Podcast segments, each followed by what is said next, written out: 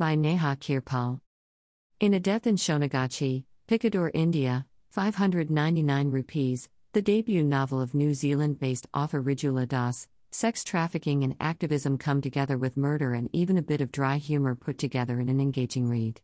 Protagonist Lily is a sex worker in the alleyways of Shonagachhi, where she is brought and sold to a brothel against her will when she is just a child. When a fellow sex worker next door, Mahamaya, is found brutally murdered, the girls feel haunted and traumatized. They go on a strike and demand a thorough police investigation into the gruesome incident. Social workers from the Sex Workers Collective join them in their fight for justice for Mahamaya, and the cause spreads to others like her, women who are routinely made targets of assault and violence. In no time, the high profile case becomes a hot topic in the media, and a candlelight vigil is organized in sympathy with the victim. The novel is a result of Rijula's meetings and conversations with a number of women, children, trans persons, shopkeepers, and workers of Shonagachhi, South Asia's largest red light district in Kolkata, West Bengal. Some events mentioned in the book came out of newspaper articles, but most of those truths were pushed through the sieve of fiction, Rijula tells E. She. Through the characters in the book, the author delves into the reasons that lead these women to sell their bodies for money, in order to seek a better life and future for their family and children, their feverish, desperate dreams and ambitions, and the lives they have left behind them. It is impossible to have generalized impressions of people as a group, and I'm more interested in the individual than the group, whatever label they may be assigned. The people of Shonagachhi are one of the most heterogeneous groups, Rijula explains. She goes on You can find daughters and wives from respectable middle class homes, people who've survived unimaginable traumas, and migrants from different parts of the subcontinent.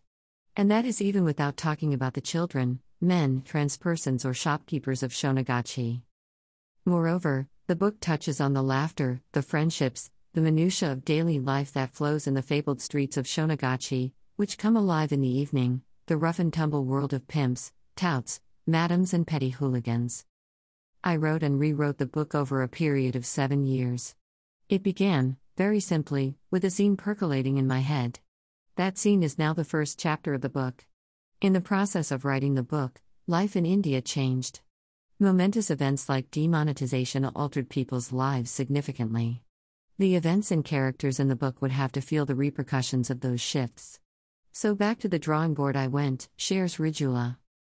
The book's gripping narrative keeps a reader hooked from page to page, as the story swiftly navigates through its brief chapters. The story goes on to throw up a lot of dirt, highlighting several related aspects of the world's oldest profession, an industry worth a few hundred billion dollars, such as sex rackets, rapes, police complicity, bribery, how demonetization has affected the flesh trade, and how mobile phones have altered its landscape.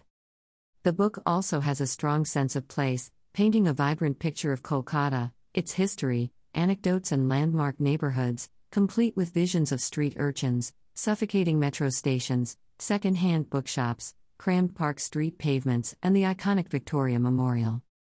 The book is a love letter to Kolkata, Rijula admits. I came to live in Kolkata when I was 15 years old. The city has an indelible influence on my creative lens. I think the space between 15 and one's early 20s is when one is alive in a way that's not possible afterwards. I've written the book in the UK, Singapore, and New Zealand, but the distance from Kolkata has added a softer lens to the telling. To me, the book was about a city and a big cast of characters than one individual's tale. But Rijula does not see the long existence of a red light district like Shonagachhi as something that is uniquely Bengali. Kamatipura, GB Road, and other places have also existed for a long time. As Pratchett would have said, but men have always found space in their religion for a little sinning here and there, she quotes. Rijula received her PhD in creative writing in 2017 from Nanyang Technological University, Singapore, where she taught writing for two years. My doctoral research examines our cultural ideas about public space and how they influence the space women occupy in the public sphere. Who is allowed to use the streets? How do we inflict violence on those who breach those boundaries? As my research progressed, it shaped my novel as well. I was also interested in the stories we tell about yourselves, and which stories, as women, we are allowed to lay claim to, says Rijula, who is a recipient of the 2019 Michael King Writers Center residency in Auckland and the 2016 Dastan Award for her short story Notes from a Passing. Her short story The Grave of the Heart Eater was longlisted for the Commonwealth Short Story Prize in 2019.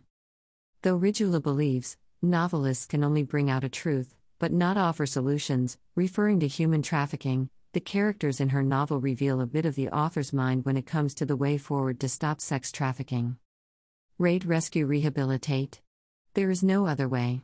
The police need to conduct fair, transparent raids with honesty and not shield the guilty parties. We need to find these girls, rescue and protect them, and then we should put all our resources into rehabilitating them so that they can find their place in society. Human trafficking is an organized crime, and we need to be organized to fight it.